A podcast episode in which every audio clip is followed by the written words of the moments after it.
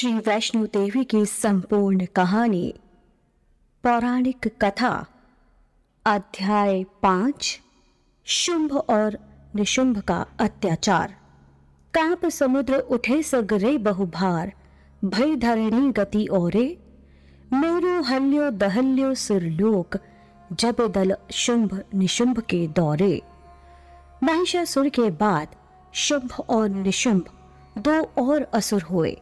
जिन्होंने इंद्र सूर्य, अग्नि आदि देवताओं को अधिकारहीन करके राज्य छीनकर इंद्रपुरी पर आसन जमा लिया।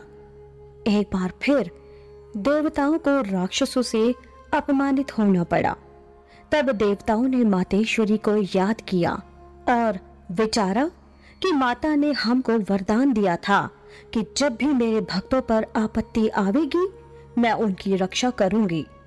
महिषासुर की तरह नए उठने वाले राक्षसों का वध कर दूँगी। श्री दुर्गा जी के इस आश्वासन का ध्यान कर देवता माता के आमंत्रण के लिए हिमालय पर जाकर उनकी स्तुति करने लगे। इस प्रकार जब सारे देवता मिलकर शक्ति का आह्वान कर रहे थे तो देवी पार्वती उधर से आ निकली। उस अति सुंदर पार्वती ने देवताओं से पूछा, आप किसका आह्वान कर रही हैं? किसकी स्तुति में मग्न है? हे भगवती, शुंभ निशुंभ ने हमारा अपमान किया है। उन्हीं के अत्याचारों से पीड़ित होकर हम यहाँ सहायता के लिए श्री दुर्गा जी को याद कर रहे हैं। देवताओं का ये उत्तर सुनकर पार्वती जी वहाँ से मोप हो गई। एक दिन शुंभ और निशुंभ के दो शक्तिशाली दूत, जिनका नाम चंद और मुंड था, घूमते हुए हिमालय की ओर आ निकले। वहाँ उन्होंने अति सुंदर रूप में माँ अम्बे को भक्ति में लीन देखा। उन्होंने ऐसी मनोहर रूप की नारी को पहले कभी न देखा था।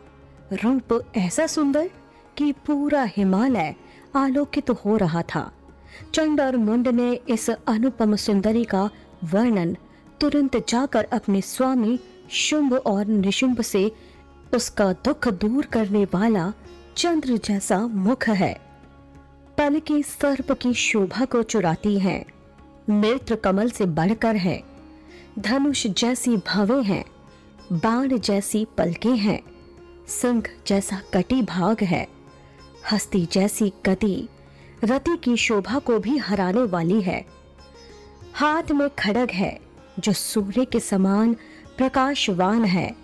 मनोहर रूप धारण किए शिव की अर्धांगनी प्रतीत होती है।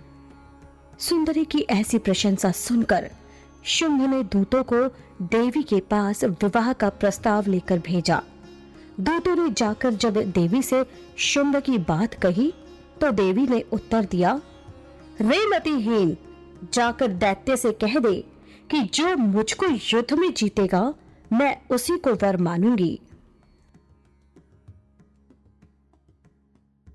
ऐसी ही इंटरेस्टिंग किताबें कुछ बेहतरीन आवाजों में। सुनिए सिर्फ़ ऑडियो पिटारा पर। ऑडियो पिटारा सुनना ज़रूरी है।